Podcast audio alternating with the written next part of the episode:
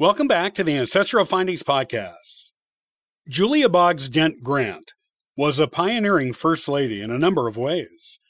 She had a birth defect, but didn't let it hold her back. She was a staunch supporter of women's rights and opposed white supremacy. Most of all, she was passionately devoted to her husband. Here is her fascinating story.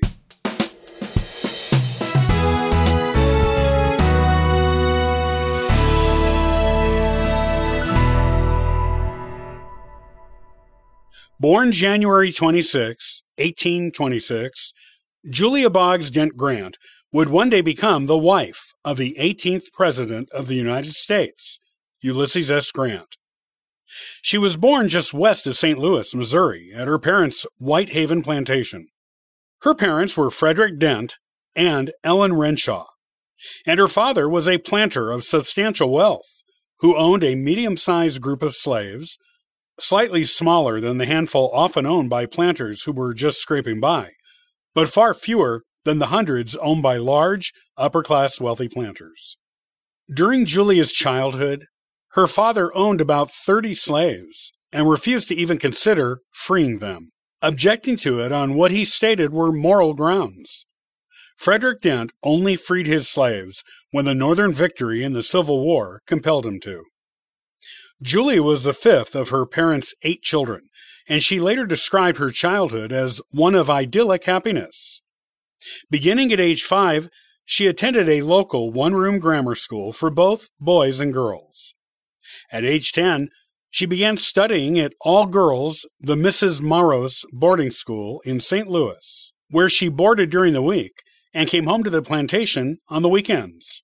She studied at the boarding school in this way mingling with the daughters of other well to do and upper middle class parents, until she was 17.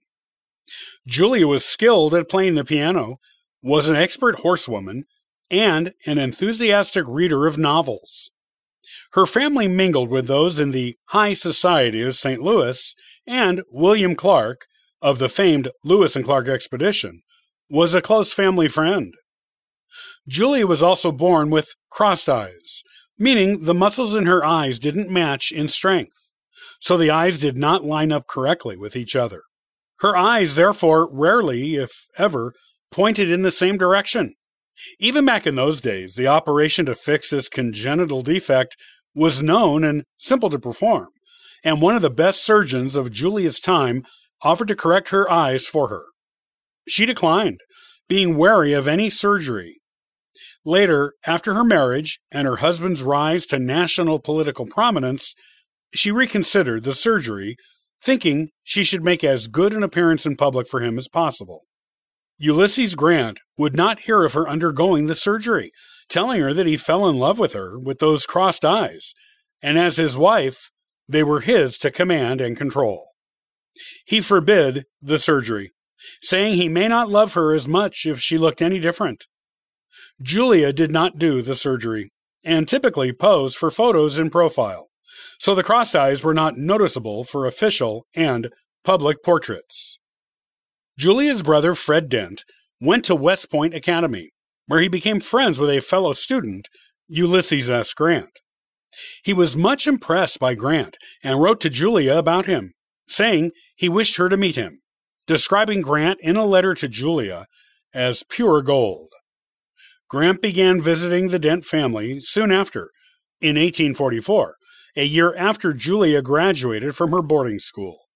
Ulysses was smitten with Julia pretty much from the beginning, and even asked her to wear his West Point class ring when she was 18, which was a sign that they were exclusive with each other.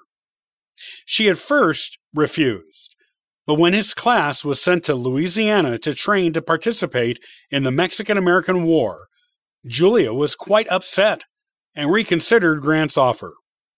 Julia also had a prophetic dream that Ulysses would return to her just days after leaving and stay for a week, which was highly unlikely, considering he had just been assigned to Louisiana, but it actually came true. When he left once more, they were apart for four years, during which time they wrote and planned their marriage. Upon Ulysses' return, they married at Julia's parents' home on August 22, 1848. Ulysses' father refused to attend the wedding, not because he did not like Julia, but because he objected to her family's ownership of slaves. The early years of Julia's marriage to Ulysses were difficult ones financially. Ulysses was still with the army, and Julia gave birth to two sons during his lengthy absences from home. He was unhappy being so far away from her and his sons so often. So he resigned from the army in 1854. They bought a farm, but were living at subsistence levels, barely able to feed their children. Things became worse when Ulysses came down with malaria and was unable to farm at all for a time. They had to move in with Julia's parents, and Ulysses got a job as a rent collector when he recovered. However, it was still not enough to support his family, so he wrote to his father for financial help. Ulysses was given a job in the family leather making business, working under his two younger brothers, which was humiliating, but it gave him enough money to get the family out of debt and put food on the table. Ulysses organized volunteers at the beginning of the Civil War and eventually became commander of the Illinois troops, where he and Julia had moved to work for Ulysses' father. They had four children by then, three boys and a girl, all of whom outlived their parents. Refusing to be apart from her husband, and knowing he was lonely without her, Julia accompanied Ulysses to almost every outpost where his troops were sent during the war, leaving the children with relatives. When President Lincoln appointed Ulysses commander of the Union Army, he approved of Julia's presence at the camps, as he knew how much having her nearby improved Ulysses' spirits and confidence. When Ulysses was nominated for president in 1868, Julia was even more thrilled than he was, and she threw herself into campaigning for him. Unlike most presidential wives of the past, who did not want their husbands to lead the nation, Julia was the prime moving force behind Ulysses following through with it. When he won, he is said to have sweetly asked her if she was satisfied.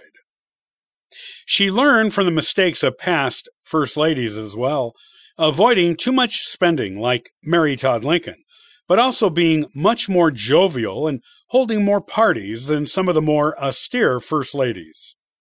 She was known for holding regular social events, the only requirements for attendance being the women wear hats and the men not bring any weapons. Julia also thought the position of First Lady should have more dignity and be on par with that of the wives of other heads of state. Throughout her tenure, she pushed for more recognition of the office of First Lady, as well as for increased prestige for the wives of all the other members of the federal government. The public did not accept this prestige she wanted to put into the office as much as she would have liked. When Ulysses decided not to run for a third term as president, she was extremely upset. And when the results of the next presidential election were disputed, she wanted she and Ulysses to stay in the White House until a new election could be held. Ulysses disagreed and allowed Congress to settle the election, bestowing the presidency upon Rutherford B. Hayes. Julia was a woman ahead of her time in many ways. She was a staunch supporter of women's rights and refused to allow jokes about women to be told in front of her. Anyone who suggested women were inferior to men in front of her was promptly told off. While she did not publicly support suffrage for women, she pointedly did not sign a petition against it. She also allowed anyone, regardless of race, call on her at the White House, as long as they were properly dressed. However, African Americans rarely appeared at her door because the White House security staff refused to let them in, despite her directive that they should. She did not believe blacks and whites were fully equal, but did not believe in white supremacy either, and refused to support those who were in favor of it, including her brother, Lewis Dent. She claimed to have owned four slaves before her marriage and one after, but it is not clear whether she actually owned them or was just being lent them by her father. When she and Ulysses moved to Illinois, her father insisted the slaves who were supposedly hers stay with him in Missouri because he did not want to risk them making an escape to freedom. After the White House, Julia and Ulysses retired to New York, and took a two year trip around the world. They were still living in New York when Ulysses died in 1885.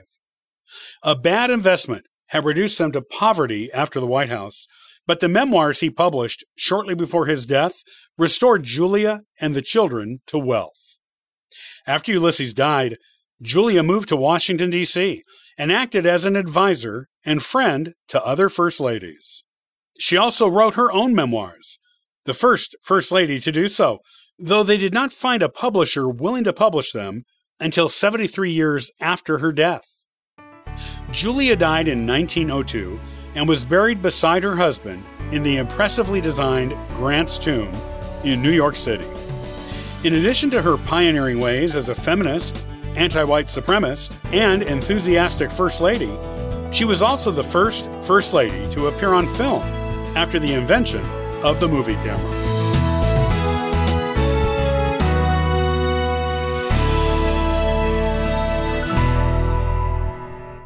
Thanks so much for listening and subscribing to the Ancestral Findings Podcast. Be sure to visit ancestralfindings.com to download a free genealogy ebook, request a free genealogy lookup, and sign up for the weekly historical postcard giveaway. I hope you have a wonderful day and happy searching!